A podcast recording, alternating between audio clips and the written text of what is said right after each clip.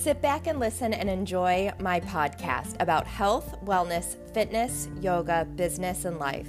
I talk about everything from ways of eating healthy, mindfulness, yoga, working out, manifesting, to pop culture, momming, adulting. I try to have fun and laugh at myself along the way of my sometimes stressed out and frazzled life. This is Fit, Fun, and Frazzled, and I am your host, Nikki Lanigan.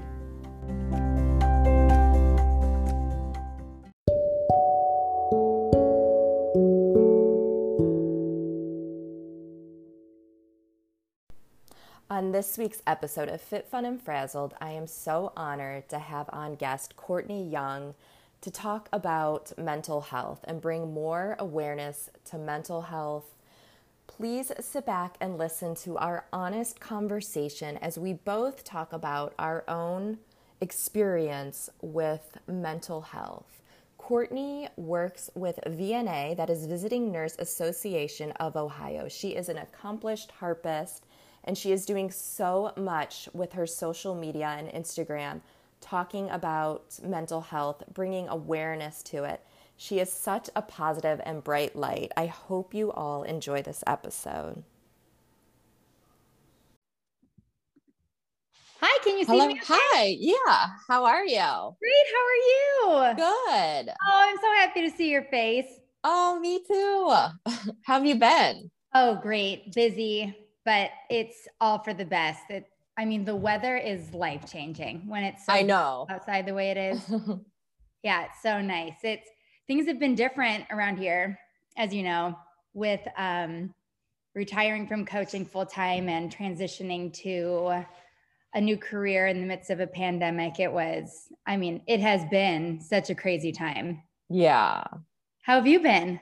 Good. Just trying to get my business going and then still working in the family business. And then I went back to school and that. So trying to do it all. Oh, yeah, no kidding. Like your posts lately have been so uh, uplifting and get me through so many days. So, oh, thank you. Well, I'm going to say the same about you, ah, like I'm- inspiring and helping me. Thank you. It's it's great that we have that network of people that can lift each other up like that. And what I found through social media is that we don't even know who we're helping. And yeah. when people come out of nowhere and message you or call you, it it reminds me how important it is that we take responsibility for the voice that we have Mm-hmm. That's so Especially in- true. on such a public platform. And those are just the people that are reaching out. There are Yeah. people that will never say anything and just continue reading and working through their own struggles. Yeah. So thank you. It's crazy. post to help. Oh, thank you. it's so crazy because I was diagnosed with like anxiety and OCD like way back in the 90s um, when I was in high school. And back then, like, no one talked about it. It looked like I didn't even like, I mean, my close friends knew, but like I didn't know anyone with it. And I wasn't going to say, like, I'm going to a uh, counselor and I'm on medicine and all this. Like at the time like my parents didn't even know like the ocd like what it was because i would have to keep like i would tell school like i left my flat iron on. I have to go home like over and over. And they're like you can't keep leaving school to go check you know but and i would check the locks and my dad traveled monday through friday so i don't know if it like was like a protection thing like someone was going to break in our house but i would be up like checking like all the locks like over and over and my mom was like this is not like normal so yeah Oh, how like how has treatment changed or um I guess symptom management from then until now for you? What have you experienced? um well for my ocd my ocd goes like dormant where it's like i don't have it at all sometimes like it will be, go like dormant like years. Um so once i first started treatment um i think i was like around 16 or 17 um when i was 24 i kind of started being more holistic and that's when i got into yoga a little bit. So i went off of medicine then. After i had avery so like 10 years ago my OCD came back and I had to get back on medicine for like a year. Um, and then it went away again. My anxieties, I live with my anxiety daily, but I it's been I can manage it for the most part. Um, you know, at the beginning of the pandemic, it went a little crazy. I think because it was the unknown. Yep. But then um it's, you know, I can manage it. Do you see mental health in either of your girls? Either yeah. you do. Mm-hmm. They both um Elle has OCD, and a- Avery has been um, clinically diagnosed with anxiety. So, yeah, um, yeah.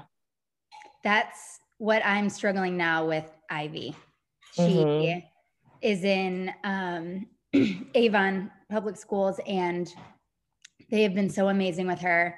The counselors, the school psychologists, and they are helping her figure out how to manage it and helping me be a better mom yeah. for her. And for ivy it's it's anxiety and it it like almost entirely prevents her from learning. So they were mm-hmm. able to establish which part of her brain shuts off. And in young school age children short-term memory is considered seconds to two minutes and long-term memory is considered and when i say considered i mean that's what they test. Right. That's two to 10 minutes. And ivy's long-term memory is essentially shot with every test they ran her through. And her teacher and i were both able to identify all of the signs and symptoms uh, the same signs and symptoms that led to anxiety uh, i don't know if they would call it a clinical diagnosis at this point because we are still working with the school and mm-hmm. the counselors and psychologists, psychiatrists. I haven't taken her to a mental health specialist, but they are so progressive with how they assess kids and help them. And they really believe that now, with all of this knowledge and all the resources we have, that they can help her work through it. And of course, it's a team effort because if she doesn't get better, then we take the next step, which is beyond school. But right yeah. now, it's early enough that they think it's something we can manage together. Yeah. That's good. I love how the schools are like more proactive about it now. Um, Avery's kind of presented itself in preschool. She um, she's afraid back then in preschool is a bad person's going to get me a bad person's going to break in. There were nights she wasn't sleeping. And it's actually cycled like she's back to that like um, i'm uh, sleeping in her bedroom on the floor because she's afraid someone's going to co- come and get her in the middle of the night. Mm-hmm. um, and then they're both they have test anxieties and i don't know where this stemmed from. My husband and i neither one of us push you need to get good grades. You need to do this. We right. we're not like that. Um, i don't believe that. I rather them be the kid that sits with the other kid at the lunch table or kind. Yes. yes. Um, I say the same thing. yeah. Um, and my dad had said that too. Like, it doesn't matter, you know, what degree you have, how much money you make, you have to be happy. So I've said that before, but somewhere along the way, they, they have to get straight A's. And so they're extremely get anxiety about tests. And it's just, a whole nother world with kids these days. It really is. I I mean you bring up a great point. It I, we're the same way with our kids and for Ivy it's a it's a test anxiety. I mean that's one small piece of it.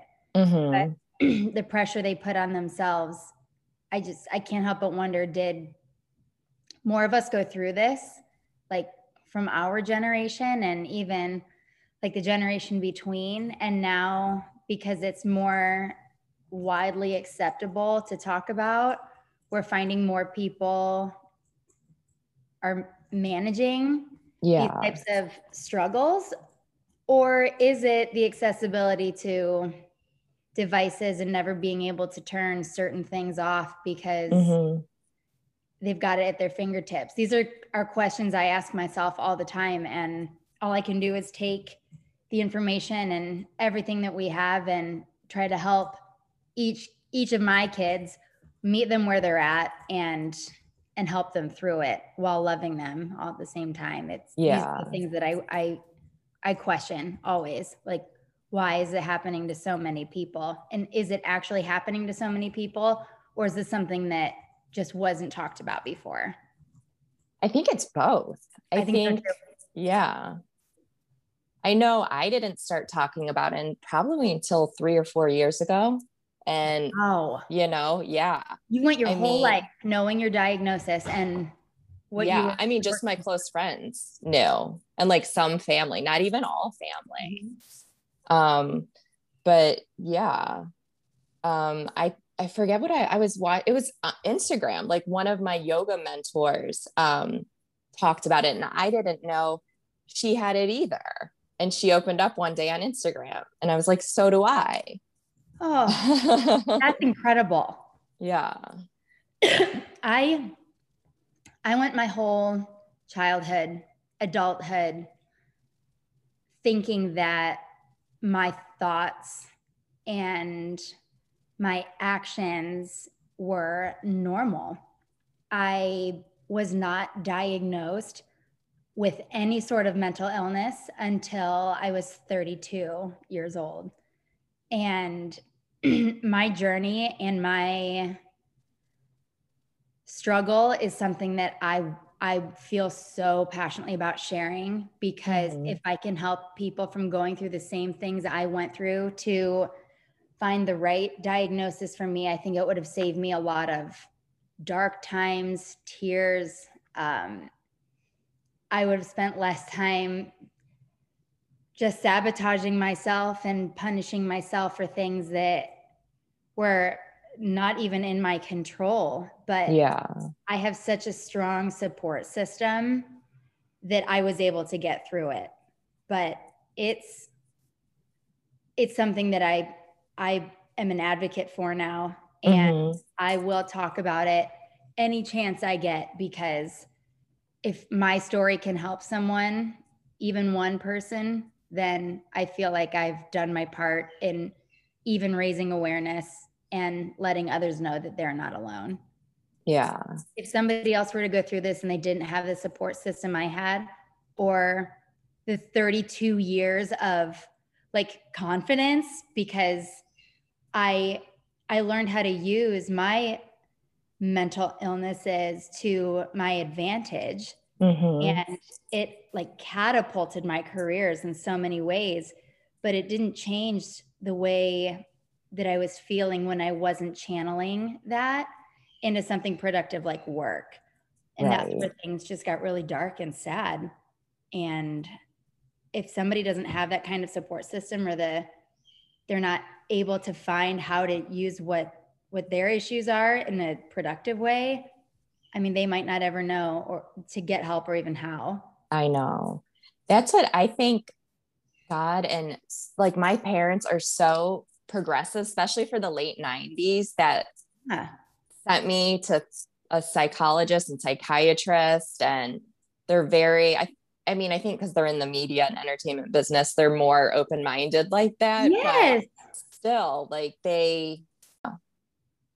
That's so great that your your parents are are open to discussing it. Depression runs in my family, and I remember as a little girl, our dad taking happy pills and I didn't know what that meant. But yeah. I knew that he needed it to help balance the chemicals in his brain. Yeah. Sorry, my dog. yeah, my little sweetie.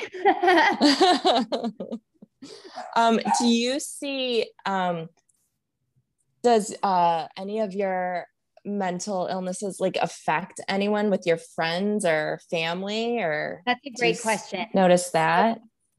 I I started noticing that I was not okay. Uh, it was Noah was probably it was probably two years after Noah was born, and I went to my PCP, my my general practitioner, family mm-hmm. doctor, and that is like the number one rule in mental health is n- not to go to your primary care physician because they tend to put you in a box and they have enough knowledge to give you a, a, diagnosis and maybe put you on some medicine and then send you on your way. Mm-hmm. And I was the luckiest to have a primary care physician who said, I'm going to send you a referral to a therapist. And I called her and I talked to her for an hour. And she was able to say, after one hour of speaking with her, you have ADHD. And I laughed. I was like, no, ADHD? I wasn't expecting that because I was experiencing, I'd walk into a room and physically be there. I'm doing everything I'm supposed to do. Mm-hmm. I'm saying everything I'm supposed to say, but I'm not mentally checked in.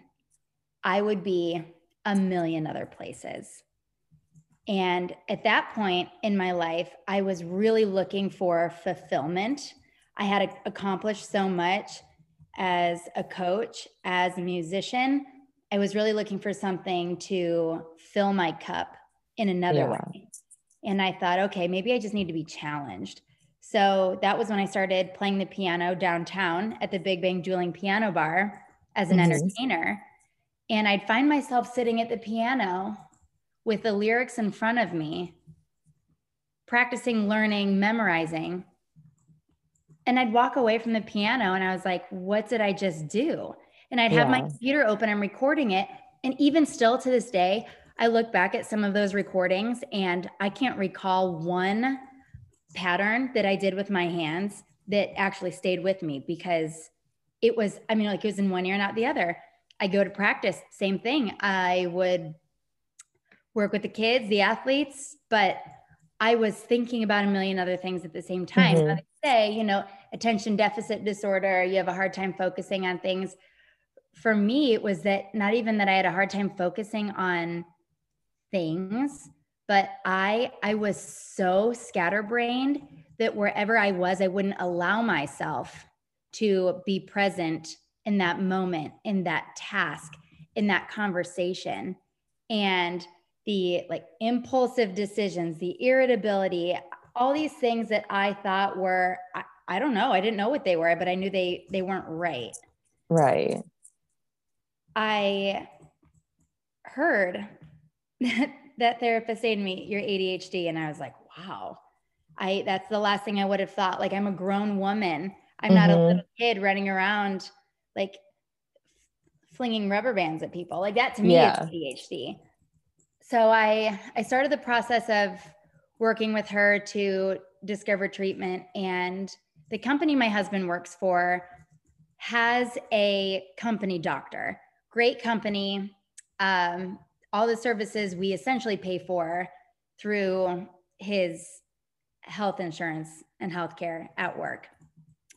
So he said courtney this is this is great that you're seeking treatment and i'm happy that like you're beginning to see the light and, and to learn that what the way you're living you, you shouldn't have to put up with that that there are options for you. He said can we take this to the clinic through my office so that it's all inclusive in our health plan? So i said sure yeah absolutely. So the cleveland clinic where i was originally was able to mm-hmm. take everything and forward it to this doctor's office and she reviewed everything talking to her about our plans for treatment and she said she said i see that you have symptoms of adhd i see that you have symptoms of depression but you actually have anxiety. And i, I was like oh well okay. I hear that word a lot. Yeah. i know it's it's common. I said okay, educate me teach me. And she said i think when we resolve your anxiety you will no longer have depression, you will no longer have ADHD, and you'll be better and you'll be able to manage these symptoms. So I started on anti anxiety medicine and it didn't make much of a difference. So mm-hmm. we added more, added more. I want to say added more, I mean, we added more milligrams. So I started at 25, worked my way up to 200 milligrams and I was just yeah. all day. I mean, I really was just a zombie. I I'm extremely emotional, so I had no problem crying or laughing, but anything else, I was just a sluggish human mm-hmm. just schlepping through a day. And when I told her that it wasn't working for me, this is where I really grow concerned for society and others. She said, Well, that's kind of just a side effect. So you can either take it and deal with it or not take it and have anxiety. Mm-hmm. And I was mm-hmm. like, This isn't working for me. I gave it a year and a half. Yeah. It's not like I was like, Oh, we don't click. So I'm going to leave which is something I'm a huge advocate of that too. If you're not feeling mm-hmm. it with mm-hmm. someone, but I really did believe her and I trusted her. And I told my husband I'm in tears. My depression is at an all time low at this point. And because I was so depressed, I couldn't even get out of bed in the morning just to put milk in a bowl with some cereal to give my kids breakfast and send them on their way. I was like, this, it's spiraling. I am as low as I can get, which means if I feel any worse, I'm I'm going to ruin people. Yeah. And that's what I meant earlier when I said I, like the self sabotage. I just found myself not even allowing the people who love me to to help me.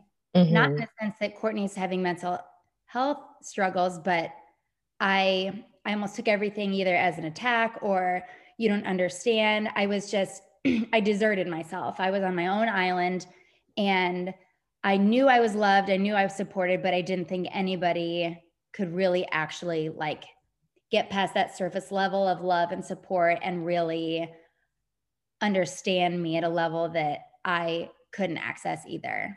Yeah. So I think that's where my mental health impacted my relationships the most. Mm-hmm. I was mm-hmm. just very disconnected, um, tired, not because of lack of sleep, but I just could not get up and get out and see, I couldn't see the light of day. Yeah. So after talking to my husband about it, he gave me the okay to go back to the clinic. And I called my primary care physician and I explained to him the whole journey since the last time we talked. And his heart I could tell, like, I could really tell that he was heartbroken for me because mm-hmm. his whole like body language and demeanor changed. And I was like, thank you, like, thank you for listening. he, we hung up the phone. He contacted that therapist that I talked to the first time, and she signed off on it, and they put me on Adderall, very low dosage, mm-hmm. in combination with the anti anxiety medicine and started taking it. Little by little they increased me from like five milligrams a day to and then balancing take it at this time extended release or not. And even still i'm just at a, at a low a low milligram of 30 milligrams mm-hmm. a day in combination with 100 milligrams of zoloft the anti-anxiety. And i I see clearly now. I the sun is shining and I'm able to recognize that it's a beautiful day. I I don't have the same impulsive reactions to things when I am on that medicine. Everything that's so cluttered and jumbled and fast suddenly clears. Yeah. And the whole world slows down. And it's so nice to be able to navigate a day like in current time mm-hmm. to feel like I'm always behind, struggling to keep up. Yeah. And that's truly how I feel when I'm not on that medication. And I do think I can learn how to manage these symptoms and maybe eventually wean off of it. But at this point, my quality of life is so much better. Yeah. Because I take two pills a day. I I can't see any reason for me to be like, I, I at some point I'm going to get rid of this medication because because what? I'm going to get a trophy at the end of this life for trying uh-huh. to be medicine free. I think for a lot of people medicine doesn't work and it's not the answer. And for a lot of people medicine does work and it is the answer. Mm-hmm. And the important takeaway from all of this is that you need to find what works for you. Exactly. And that is that is that is so important because there's not one right answer to any there's no formula you can put over top of a human being and expect it to come out the way you want it to. Yeah. Life is trial and error. And mm-hmm. our our mental health director at the company I work for said it best when she said, We tolerate way too much in this life and mental health shouldn't be one of them mm-hmm. because we're all living with it and we all have treatment options. And that's what I want for people. It yeah. took me that long to come back full circle to my original doctor and therapist who diagnosed me ADHD and I felt embarrassed and I was like I'm a I'm a I'm a grown woman and I'm overwhelmed at everything and nothing. Like, shouldn't I know mm-hmm. how to time manage by now? Shouldn't I figure out how to prioritize my to-do list? To I can't make a to-do list. It stresses me out. All these things, it's because it's all, I mean, it's just, truly just like particles in my brain yeah. that, I, that I couldn't see through. So when I say that when the sun comes up and I see the sunny day, before there was so much happening in my head and it was so fast I really I couldn't I couldn't see through the clouds. It's and now it's everything is just slower and it's yeah. so nice. It's so nice. And I knew that the medication was working when I was packing my kids in the car to go down to see my parents who live just 45 minutes away. And I was in no rush. I mm-hmm. packed things, talked, reminded them to put their shoes on, take this, pack that. We got in the car. There was no screaming. There was no fighting. Not because the, my children ever did that, but because yeah. for whatever reason, leaving the house has always been a huge trigger for me. Mm-hmm. It's really easy to look at that and say, you have anxiety. Yeah. And I see now how these things can get confusing, even to our mental health professionals. Yeah as long as we continue pushing until we feel better, then we, you know, I, I really can't blame anyone for tr- just trying to help. Mm-hmm. may have the best course of action, but at, at, at the end of the day, we we are the only ones that know how we feel, and we we have to. The hardest step is the first step, and we have to take it to find relief. Yeah, you're so right. I was going to ask, but you kind of touched on it. Like, uh, are there things that trigger you? Because I know I have things like that trigger me.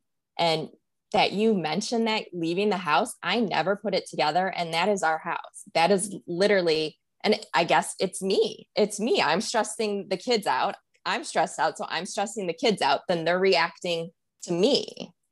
Like, for what reason? Like, it's they're little. We kids. had to get somewhere on time. like, I don't know.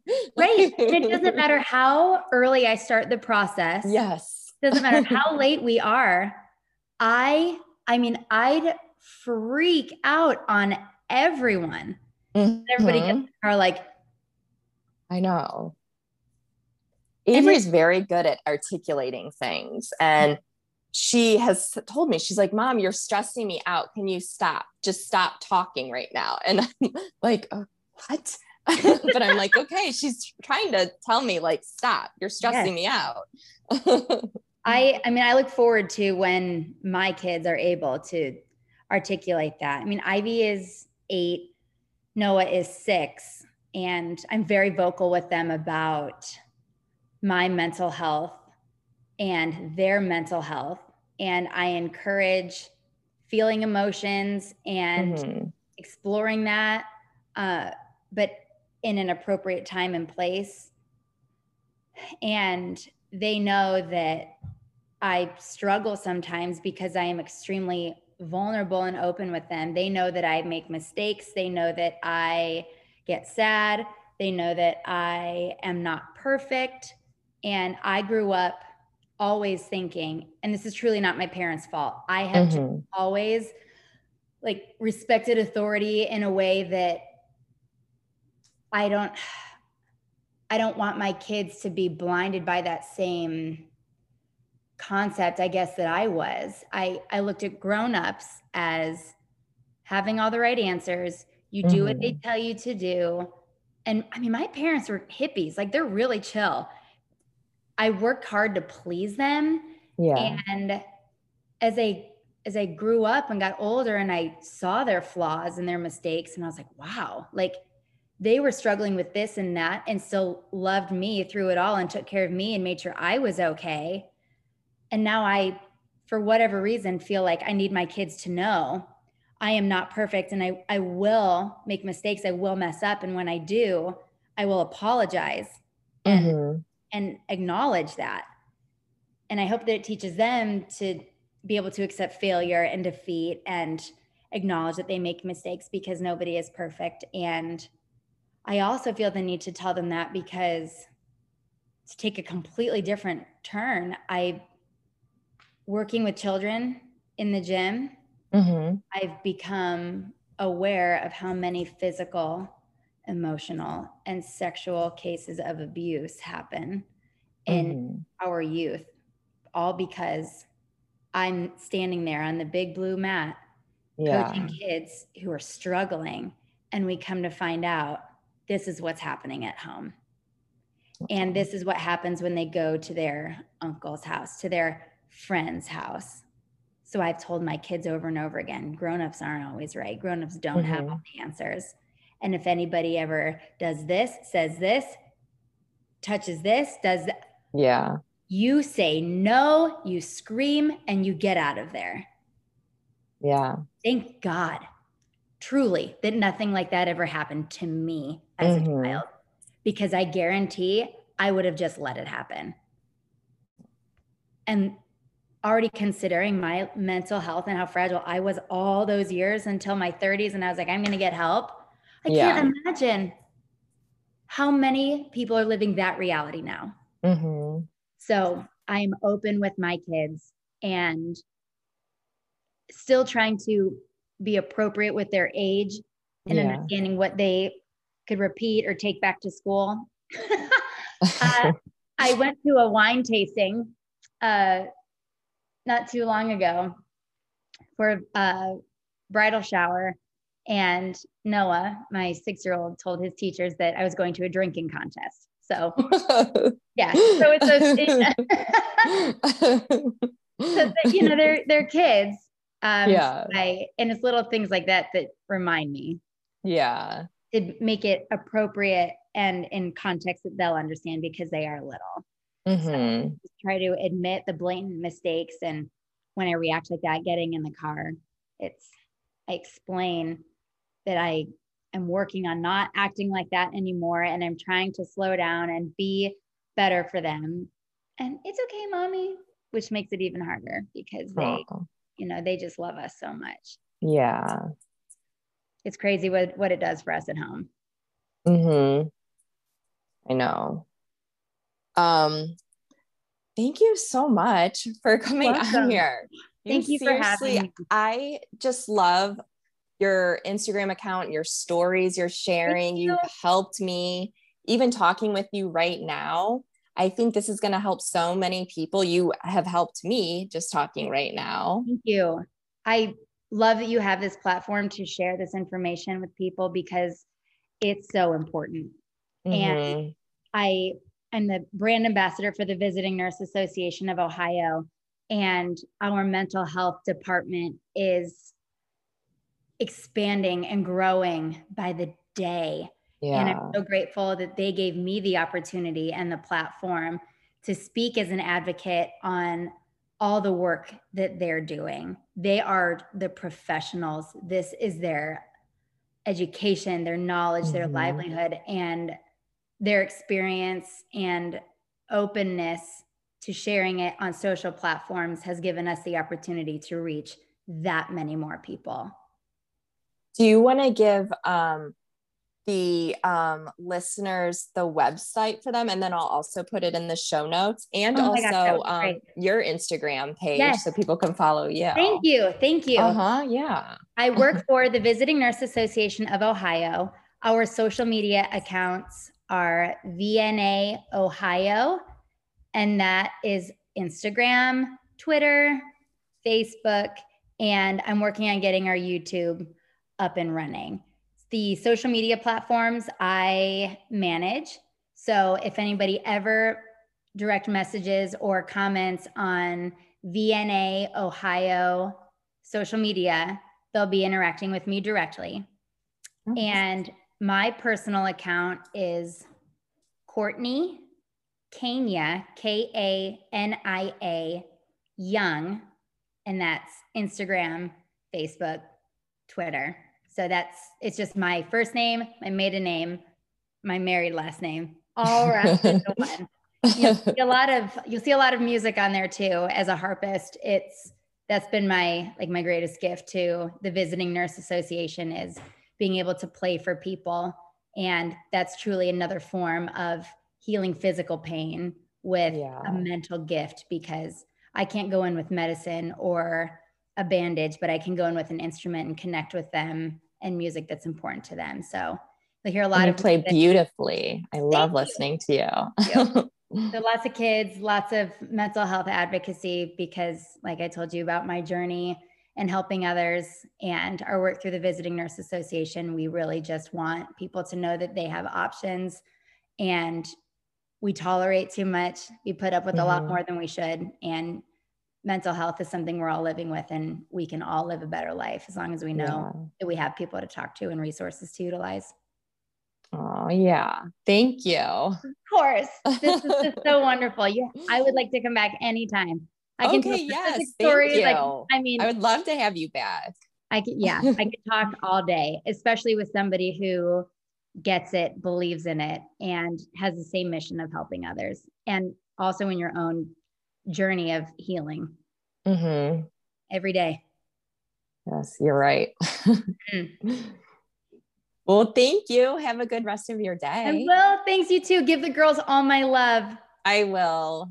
Thank Talk you. Uh huh. Thank Bye. you. Bye.